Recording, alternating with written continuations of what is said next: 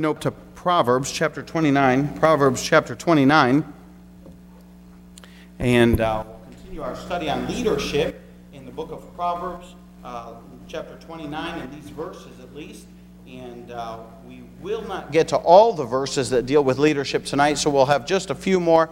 And uh, uh, then we'll finish up as far as the, the verses that cover leadership. We'll finish those up, and then we'll get into another topic after that. But uh, leadership is defined uh, as one that leads or conducts, a guide.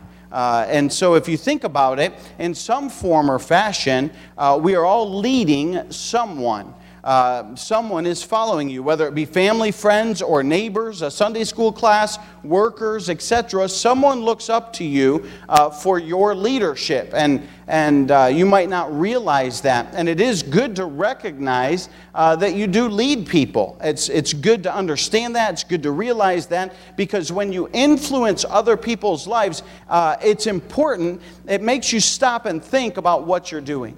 And, uh, and if you in, influence somebody and, uh, and they make the wrong decision uh, because of our influence, boy, that's kind of a weighty responsibility. As parents, uh, when you have children, I think most, almost all parents realize that when they have children and, uh, and then they make a mistake and then they see their kid make a mistake and they're like, oh, hmm, that was really my fault. Uh, because I, I influenced them in that direction. And, uh, and some, sometimes those are small things and they're not so consequential, but sometimes it can be very consequential. It can be very serious. And so it's always important uh, to recognize the fact that we are leaders in some capacity uh, or other. There are people that do look up to us and they do see us. On the flip side of that, because uh, the society and day and age we live in, um, everyone likes to blame everyone else for their, their, their actions. And, uh, and to a certain extent, we do have to understand and realize that everyone needs to take responsibility for their own life as well. Uh, and, and if we as leaders are careful about how we lead people, and, and we as uh, people and individuals are careful about the decisions that we make in our life, uh, then, then all of that will go well. And uh, so, as we look at these ideas, uh, understand and realize that you don't have to be a king, you don't have to be a president, you don't have to be a mayor. Uh, you are a leader in some form or some fashion to somebody that is around you. And that's important for us to understand. Uh, Proverbs chapter 29 and verse number 8, the Bible says this Scornful men bring a city into a snare but wise men turn away wrath. And let's stop there and let's pray. Father, we thank you just for your goodness to us. Thank you, Father, for uh, your many blessings in our life. Father, thank you for uh, the privilege that we have to gather in your house. Father, thank you for uh, the heat. Thank you for the light. Thank you for the padded pews. Thank you for uh, friends, God, that we can gather around your word. God, I pray that you would bless tonight. I pray that you'd bless each and every aspect of the service. I pray, Father, that you'd use me. And God, I pray that we would recognize that our leadership and that our abilities and that our uh, person can make a difference in other people's lives. And Father, we'll be careful to give you the honor and glory for all that's said and done. In Jesus' precious name we pray. Amen. As we look at Proverbs 29, uh, and these verses that we're going to look at, all the verses that we looked at last week dealt with kings and rulers and uh, things of that nature. And tonight, these verses deal more with uh, people's influence maybe in society or maybe in a, uh, in a place. Uh, in this instance, in this verse, it's talking about a city. Uh, and you can take that same idea and, and take the concept of it, and it applies as well to uh, a church or a family or a neighborhood or uh, other areas, a place of employment. And, uh, and you can take the concept, the principle that is taught in the Word of God, and apply it to many places. But he says here in verse number nine, or verse number eight, Scornful men bring a city into a snare. What is a scornful person? Uh, scornful man. A scornful man would be those who make a mock at laws and authority, and more specifically in Scripture, many times, it is a mock at the Word of God. Um, and they mock the authority of the Word of God. And listen, that's not new. Um, that's been around since the beginning of time. You go back, what was the, after Adam and Eve, what was the first sin recorded? It was Cain killing his brother. Uh, why did he kill his brother? Well, he killed his brother because he, you boil it all down to the fact that he did not want to bring a sacrifice that God told him to bring. God told him to bring a lamb. You say, well, how do you know all that? Uh, you, you, it's in there. You can see it, all right? It's not written out for you, but, but it's very clear uh, because God had appointed them to bring a lamb, and, and Cain, instead, he worked the fields. Now, there was nothing wrong with working the fields. What he was doing was absolutely fine, there was nothing wrong with that. But God wasn't interested in having the works of His hand being brought as a sacrifice because that sacrifice was a picture of salvation. And the only way for salvation is for a lamb to be sacrificed because when Jesus came, He is the Lamb of the world that taketh, or the Lamb of God that taketh away the sins of the world, the Bible says. And so, in all of that, Cain destroyed uh, or disobeyed and de- destroyed uh, the, the idea that was given through the lamb sacrifice. And through his disobedience, uh, he became upset with Abel. Isn't that odd? He disobeyed God and he got mad at Abel. Isn't that funny how it works? But he did and, and he was upset and he was uh, not happy with, uh, with what took place. And so, for that reason, for revenge, he then turned around and killed his own brother. And, uh, and so we find that that's kind of scorning. That is uh, not accepting God's righteousness, not accepting God's rules, not accepting God's law and what God's word has to say. And listen, that is a problem. Uh, it's been a problem since Cain and Abel all the way through till 2021. And you know what? I can promise you it'll be a problem tomorrow too. It's an ongoing problem with mankind that he does not want to accept what God has set forth in his word. And, uh, and listen, we all have it in us. Now, you ever have somebody tell you what to do and you're like, I ain't going to do that just because I don't want to? I mean, we all have that, that, that independent, rebellious kind of spirit within us, and, and, that's kind of our sin nature. And so he says, a scornful man, that would be somebody who will not accept uh, the righteousness and the law of God.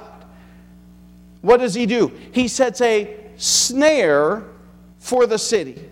Well, how does he do that? Um, there's several ways that that can be done. Uh, and not necessarily that he goes out and says, you know what I'm going to do? I'm going to try and trap the entire city. That's not what he's thinking. He's thinking, I don't want to do what I've been told to do.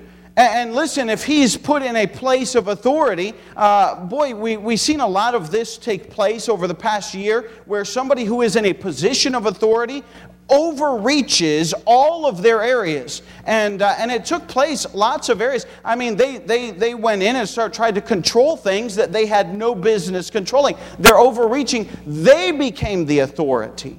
And, and granted, they were in a place of authority, but they went a little bit too far.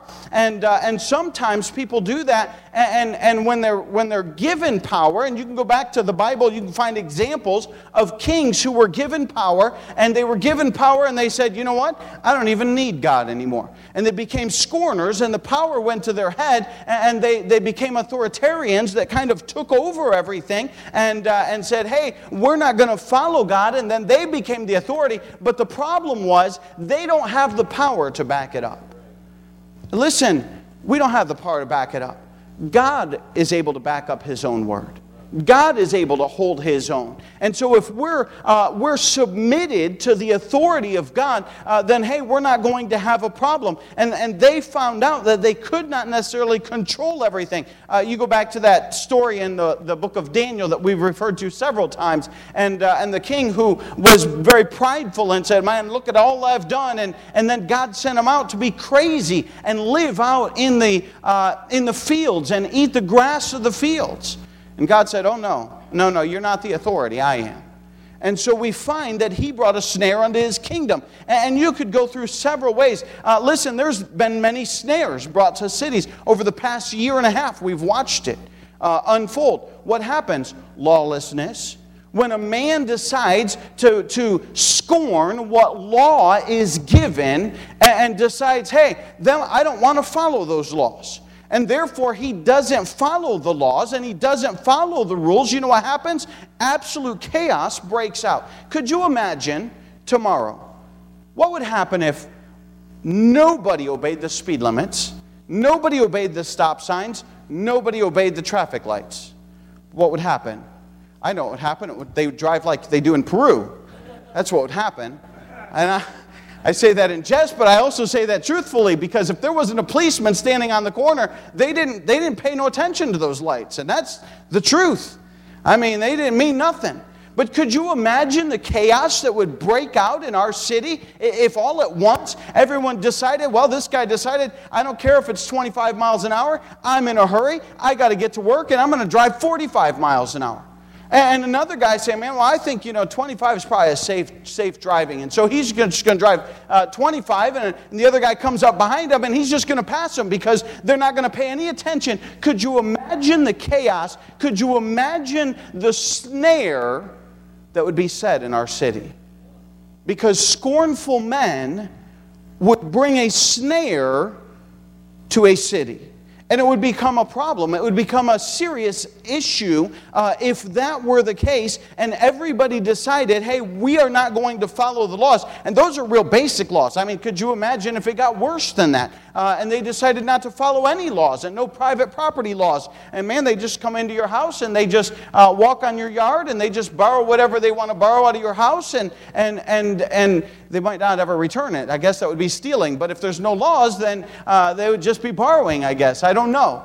But it would be absolute chaos and scornful men, that would be men uh, who, who do not submit to authority and do not, they would make a mock at the righteousness and the laws of God and say, hey, we don't care what they say, we are going to do what we want to do. They're going to bring a snare to the city, they're going to cause chaos.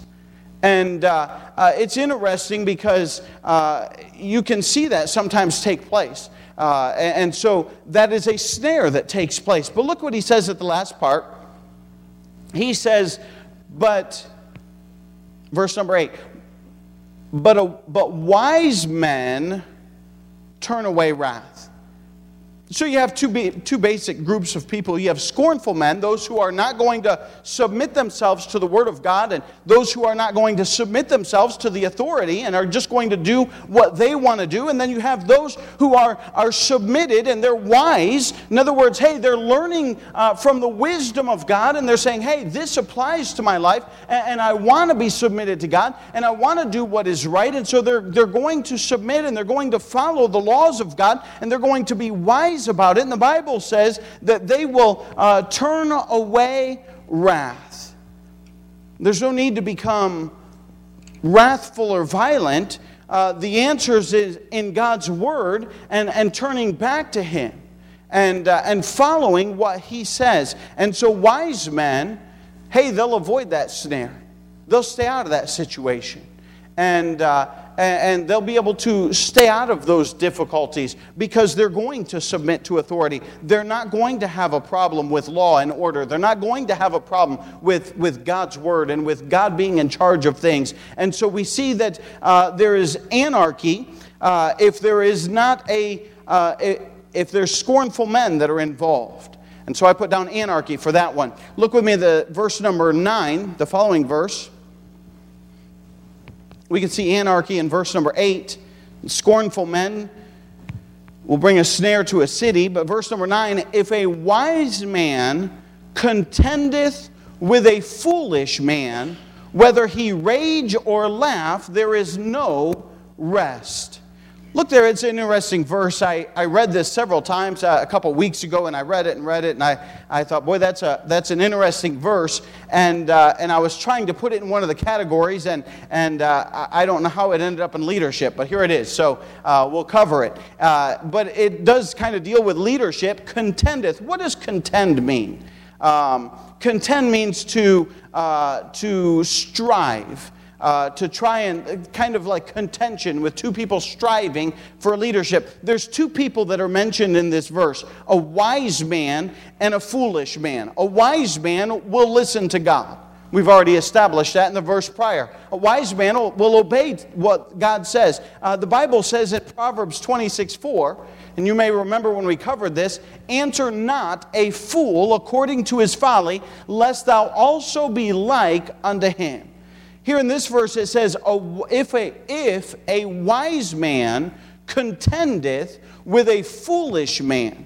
In other words, if he engages the fool in his folly. In other words, a foolish person does something. What's a foolish person? A foolish person is somebody that uh, they're not going to reason. Matter of fact, the word fool means destitute of reason or common power or common powers of understanding. In other words, they're not going to listen. They don't want to learn. Uh, a fool is not somebody that's ignorant. We've covered these before, but it's been a while. A simple person, maybe somebody who has not had opportunity to learn, but a foolish person is somebody who has been given the instruction from the Word of God, but they have rejected it and they said, Hey, I'm not interested in following God. And so they become a, uh, they are a foolish person. And so if a wise man is going to contend with that fool, and he's going to try and straighten him out, and he's going to try and correct him, and he's going to try and address his folly that he has committed, the Bible goes on and it says, if a wise man contendeth with a foolish man, whether he rage or laugh, there is no rest. In other words, he's going to try and correct him, but that foolish person is not going to listen. And, and whether the wise man laughs at his foolishness or he gets mad because he does not listen to the instruction that he's given him, the Bible says there's no rest. In other words, he's going to continue to work on this and work on this, and he's going to end up uh, completely wasting his time in this area. Listen, there's only one person that can uh, correct a fool, and, and that would be themselves. They have to decide hey, I'm done with this, and I want something different for my life. They have to decide within themselves. And so uh, we find that a fool is given uh, opportunity many times, but they, they, will not, they will not correct themselves. Uh, but uh, again, you could pray and ask God. Maybe God will change their heart. Uh, but we'll find that, hey, you'll just spin your wheels and you'll not get anywhere, and there will be no rest because you're not going to make progress with somebody that is foolish. And so we find that uh, kind of like Proverbs 26 4 that we talked about. So we see the attention diverted when we're, we're occupied with fool, but it's not going anywhere and it's not going to help anything. Look with me at verse number 16.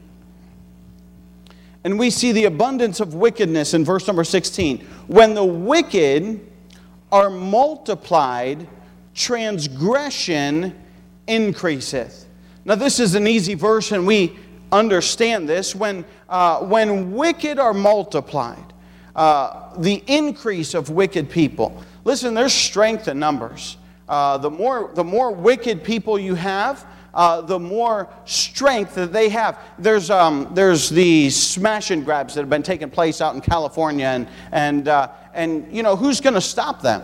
Uh, nobody's going to go in and stop. I mean, if you're there, uh, it would not be wise to confront them. Why? Because there's 20 of them and there's one of you. And uh, there's strength in numbers. I remember the, the riots in Peru and uh, sometimes riots would break out. And, and uh, as a white person, you stay far away from any riots and any group of people because you may be the object of their, their anger. And, uh, and so you just stay away from those kind of things. Why? Because you, you may be an American. But it ain't going to help you when you got 20 angry uh, people that are, that are mad at whatever, uh, and they just are going to do whatever. And so, uh, with the strength and with the, the numbers that are increased, their wickedness increases. That's pretty easy to see. That's pretty easy to understand. Matter of fact, probably one of the uh, best examples of that in the Bible is Sodom and Gomorrah.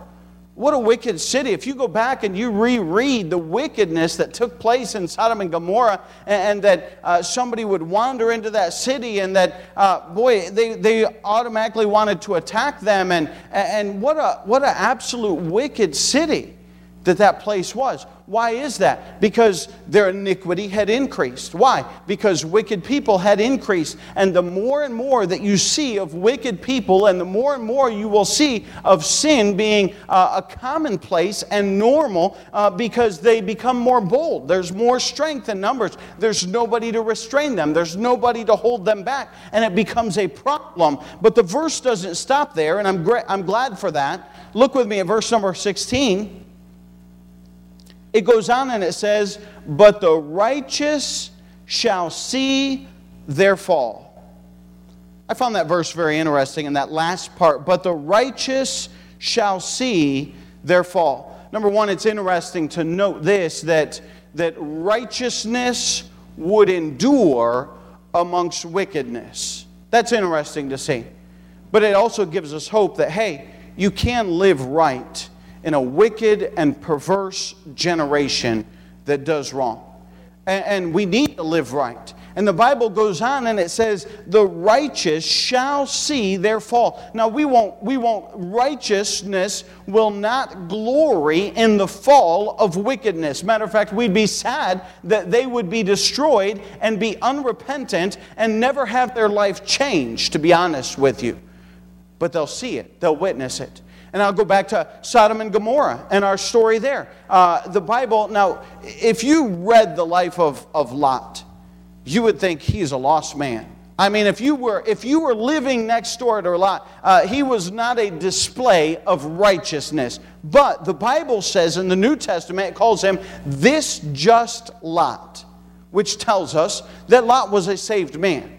And Lot was actually brought out of Sodom and Gomorrah and taken up on a hill. And you know what? He saw the destruction of Sodom and Gomorrah. He didn't turn around and witness it. His wife did. She turned into a pillar of salt, by the way. He didn't turn around and look, but he knew what was taking place that the judgment of God was falling, and that the righteousness was pulled out of the wickedness and that it was separated. And, I'm just saying that, hey, uh, that, that righteousness uh, shall see their fall. They'll witness that uh, the, the fall of the wicked. And it's not something that we would glory at by any stretch of the imagination. But it is something that, uh, that we understand hey, that righteousness can live in a wicked and perverse nation. And so we certainly ought to be uh, encouraged by that and uh, that righteousness can uh, survive around wickedness. Not that we want to, uh, but sometimes you don't have a choice. I mean, if things start going wicked around you, uh, you know, you can't just pack up and, and move. We're not going to start a, a colony and, uh, uh, and become Amish, okay? We're not doing that. Uh, but so we live in the world and we live in a wicked world, but we can live righteously. So we see that. Um, the abundance of wickedness, uh, they will fall and they will be judged. Look with me at verse number 18.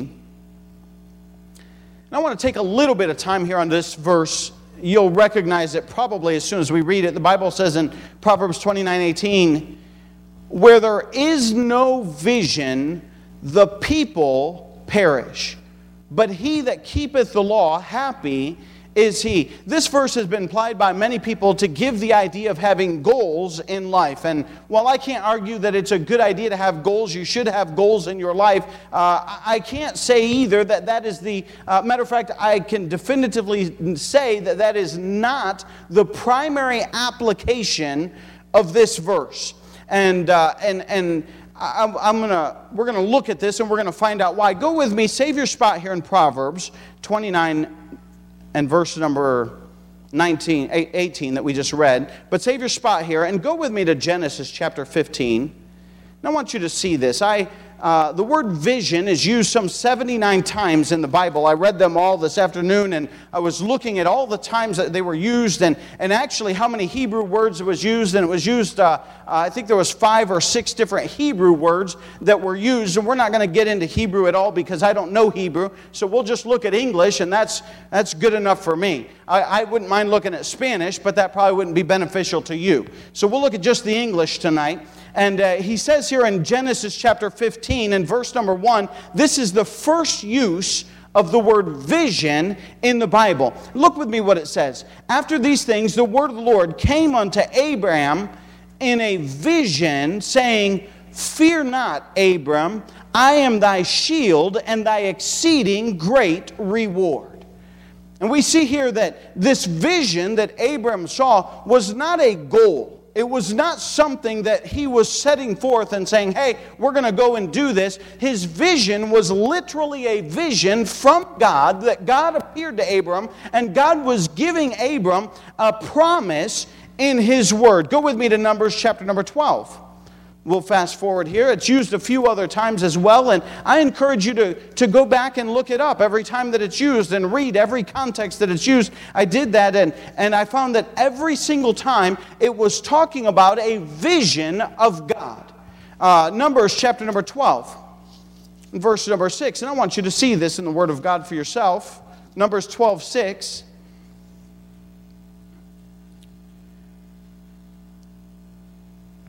And he said, Hear now my words. If there be a prophet among you, I, the Lord, will make myself known unto him in a vision and will speak unto him in a dream.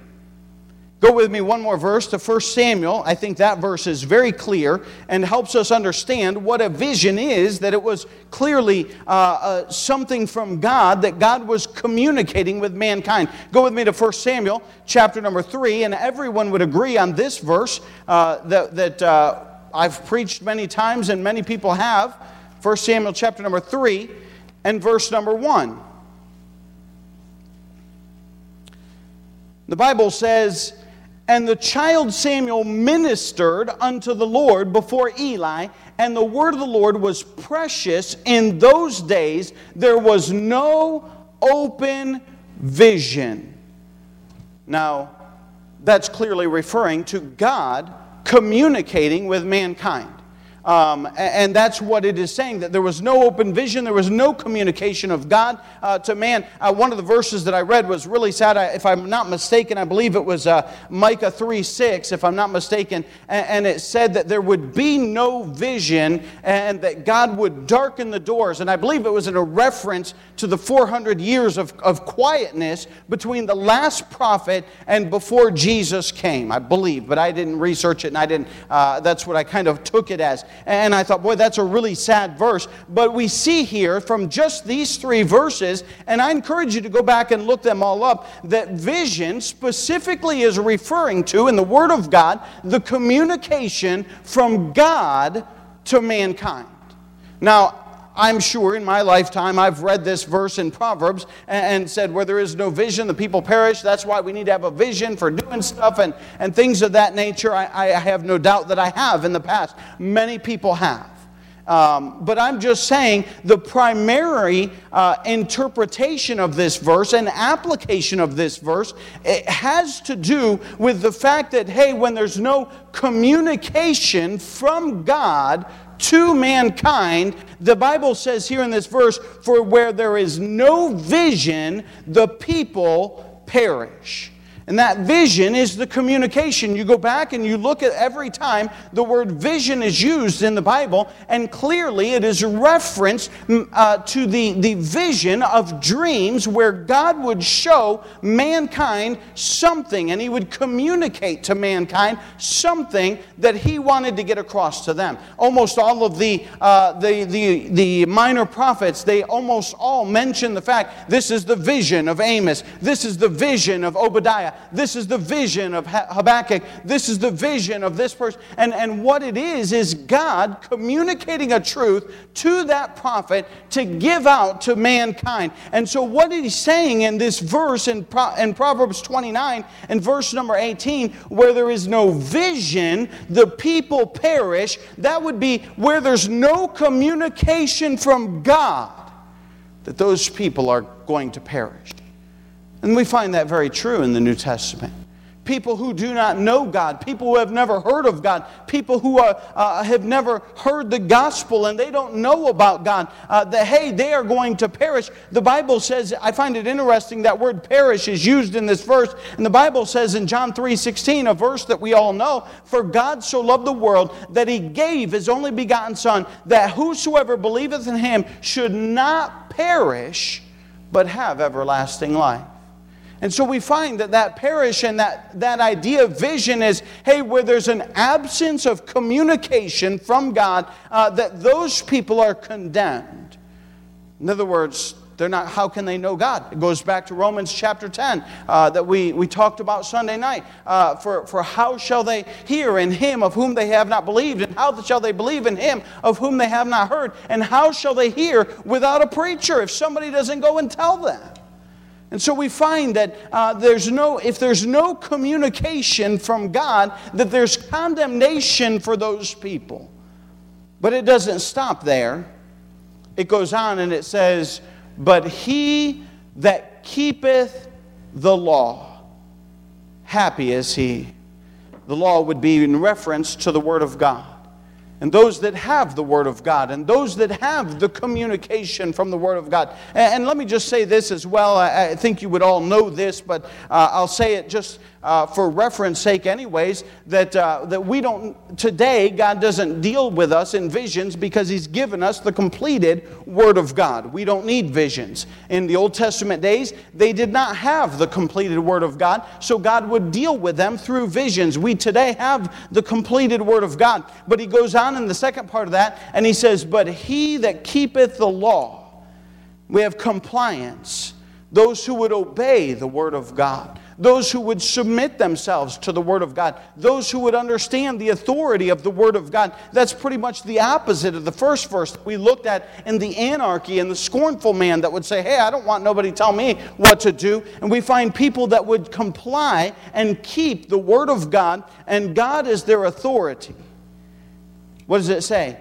Happy is he, contentment.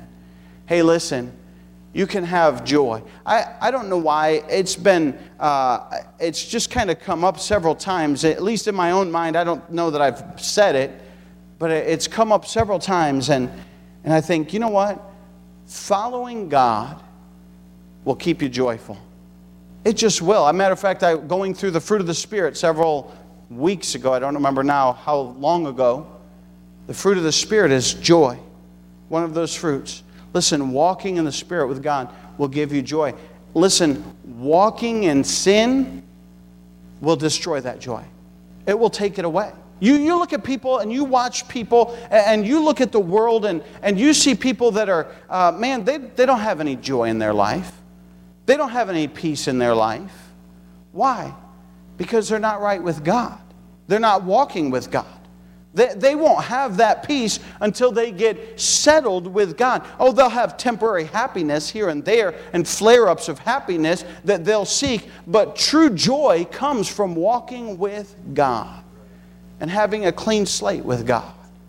I was reminded of the song that we sing Christmas time Joy to the world, the Lord is come. Hey, listen, He's the one that gives us joy, He's the one that keeps us happy. Not, the, not all the possessions in the world, they won't make you happy. They won't fill that void. But God, God will fill that void. He'll put that joy in your heart. He'll change your life. And He'll keep you happy.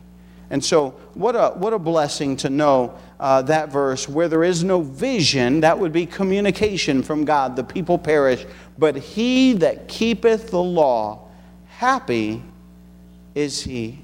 What a joy to know that we can serve the Lord and be joyful in serving the Lord and walking with the Lord. With every head bowed and every eye closed as we stand to our feet.